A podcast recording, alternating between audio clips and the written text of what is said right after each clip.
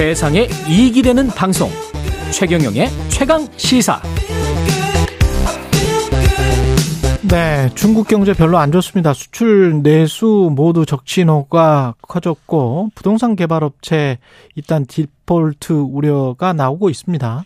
중국 경제 전문가 베이징에 있는 어, 이철 작가 전화 연결돼 있습니다. 안녕하세요. 네, 안녕하세요. 예, 예. 비구이 위한 이게 컨츄리 가든 예, 최대 부동산 개발 업체라고 하는데 상황이 심각한 겁니까? 아, 예, 심각하죠. 예. 어느 정도 규모인가요, 이게?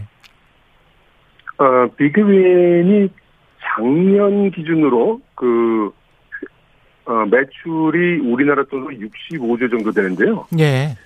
이게 2021년 그 전에는 우리 돈으로 102조였으니까요. 규모가 크기도 하고 또 매출이 급감하기도 하고 그렇습니다. 음. 이게 저 중국 부동산 시장이 뭐 위험하다 위험하다가 사실은 오랫동안 나온 뉴스인데 지금이 진짜 위험한 거는 맞습니까? 네, 지금 진짜 위험한 거는 맞는 것 같습니다. 예. 말씀하신 대로 2020년부터 중국 정부가 이 부동산 버블 문제를 심각하게 생각해서 여러 가지 정책을 시행해 왔고요. 예. 그 이후에 부동산 개발 업체들이 수백 개 이상이 도산을 했는데 다만 우리에게 뉴스로 전해지지 않고 있었을 뿐입니다. 음. 이제 초대형 기업들이 이제 도산 위험에 몰리니까 이제 이제 예, 뉴스가 되고 있는 거죠. 이게 지금 홍다 사태보다 파급력이 더 클 것 같습니까? 만일에 도산을 한다면 그럴 것 같습니다. 일단 규모로는 예. 좀 비글 위안이 어, 헝다에 비해서 그 부채도 적고 음. 이 재무 상황도 훨씬 낫기 때문에 예. 아마 디폴트가 난다 해도 데미지는 적을 것이라고 보긴 하는데요. 예. 헝다의 경우에는 대도시의 일부 시민들이 피해를 입는 상황인데 비해서 음. 비계위안은 전국적으로 중, 지방 중소도시에 아주 많이 배하고 있거든요. 예. 그래서 비그위안에 문제가 생긴다면 훨씬 많은 중국 국민들이 대규모로 피해를 입을 것 같습니다. 근데 중국이 그 중국의 자본주의가 저 미국식 자본주의는 아니잖아요.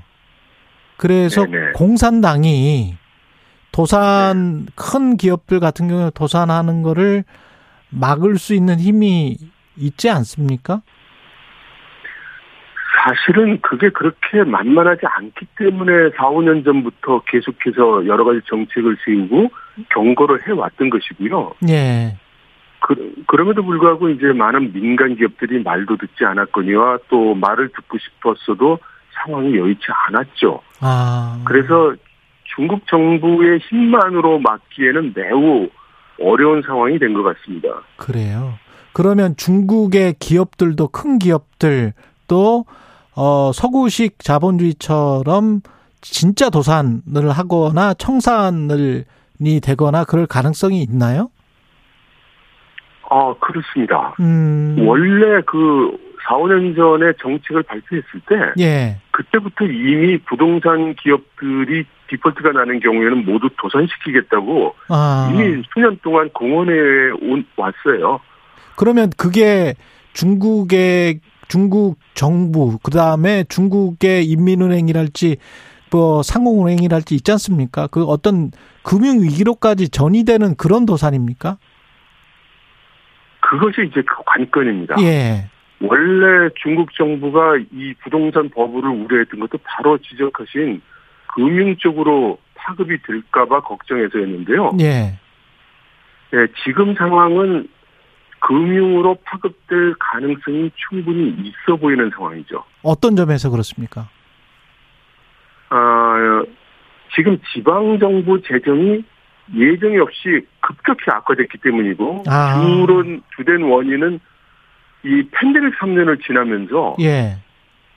지방 정부와 기업들의 체력이 너무나 약해졌어요. 아. 그래서 원래는 버틸 수 있을 것이라고 생각했었는데 팬데믹 3년을 거치고 나서 보니까 너무 허약해져서 이걸 버텨내기가 이제 의문시 되는 거죠. 예. 지금 마침 또 디플레이션 상황이고 실업률도 청년들이 높고 그런데 만약에 중국이 돈을 더 찍어낸다. 금리를 인하한다. 네네. 그렇게 해서 어떤 타개할 수 있는 방법 어떻게 보세요? 그게 한계가 있어 보이거든요. 예. 그 많은 분들이 그 중국은 그 통화팽창을 하지 않았으니까 통화팽창을 하고 경기 진작을 할 수 있지 않느냐라고 말씀하셨는데요. 예.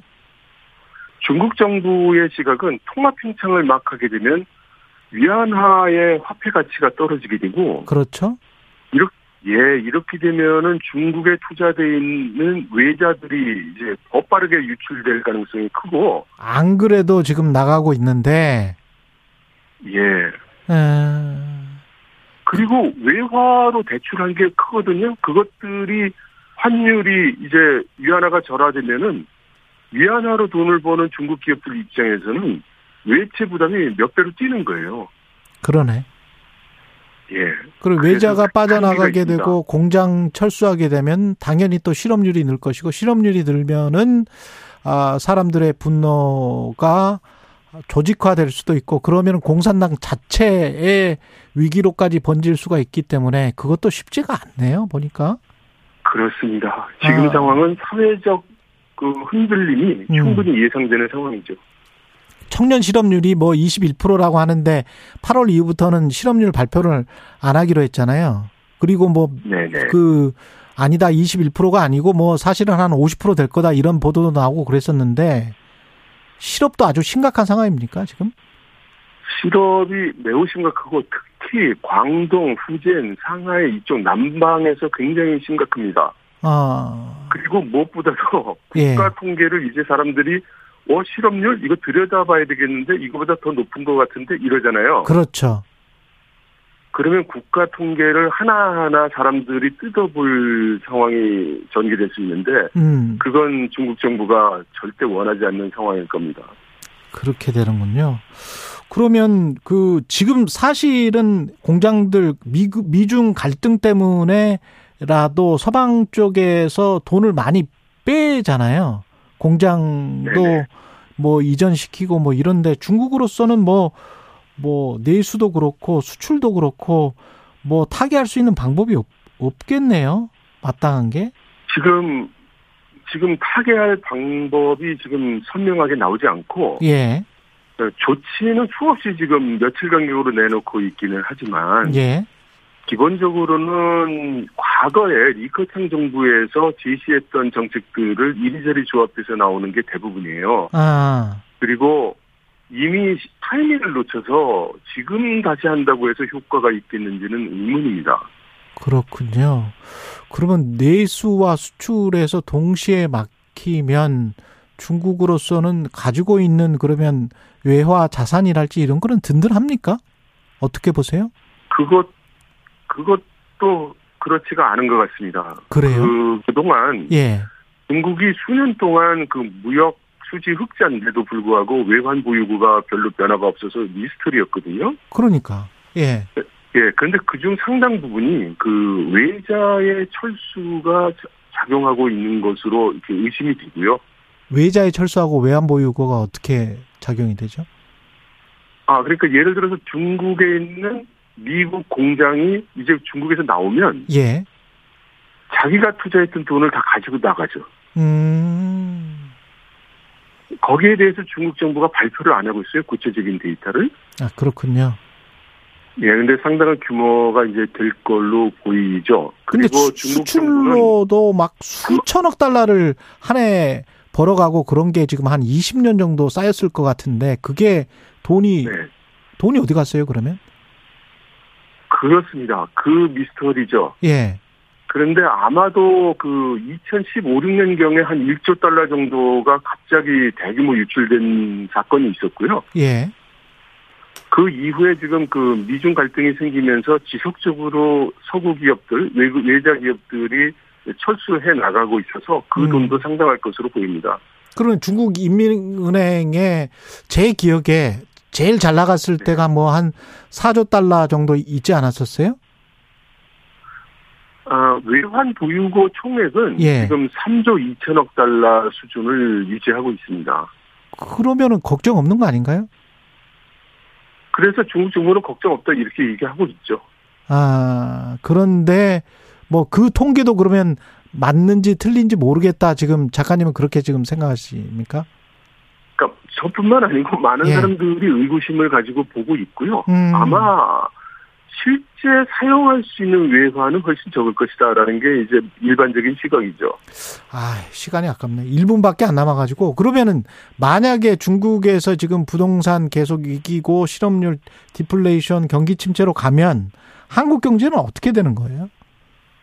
한국 경제는 세계 각국 중에서 아마 가장 큰 충격을 받을 걸로 생각이 듭니다. 어떤 측면으로? 우리는 지금 중국과 동조하는 경제 체계거든요. 그러, 우리는 세계에서 가장 큰 중간재 위주 가공무역 산업 국가고 중국은 전 세계 최대의 제조 국가고요. 심지어 원, 중국 네, 경제가 위축되면 우리는 훨씬 더 위축됩니다. 그렇군요. 그러니까 중국에서 수출 못하면 우리도 중간재 수출을 제대로 할 수가 없다. 중국 어, 위안화 가치가 떨어지면 한국도 원화 가치가 동조적으로 같이 떨어져 왔던 패턴이 있었는데 그것도 지속될 거라고 보세요? 그것이 이제 격차가 조금씩 나고 있고요. 네. 따라서 중국이 위안화 가치가 떨어지면 예. 우리 제품을 사갈 수 있는 능력도 줄어드는 거죠. 아, 그러네. 그렇게 되네요. 예. 예. 그럼 우리 경제도 좀 쪼그라들 가능성이 있네. 예. 알겠습니다. 여기까지 듣겠습니다. 지금까지 중국 베이징에서 이철 작가였습니다. 고맙습니다. 감사합니다. 8월 18일 금요일 KBS 라디오 청인의 최강 시사였고요. 다음 주에 뵙겠습니다. 고맙습니다.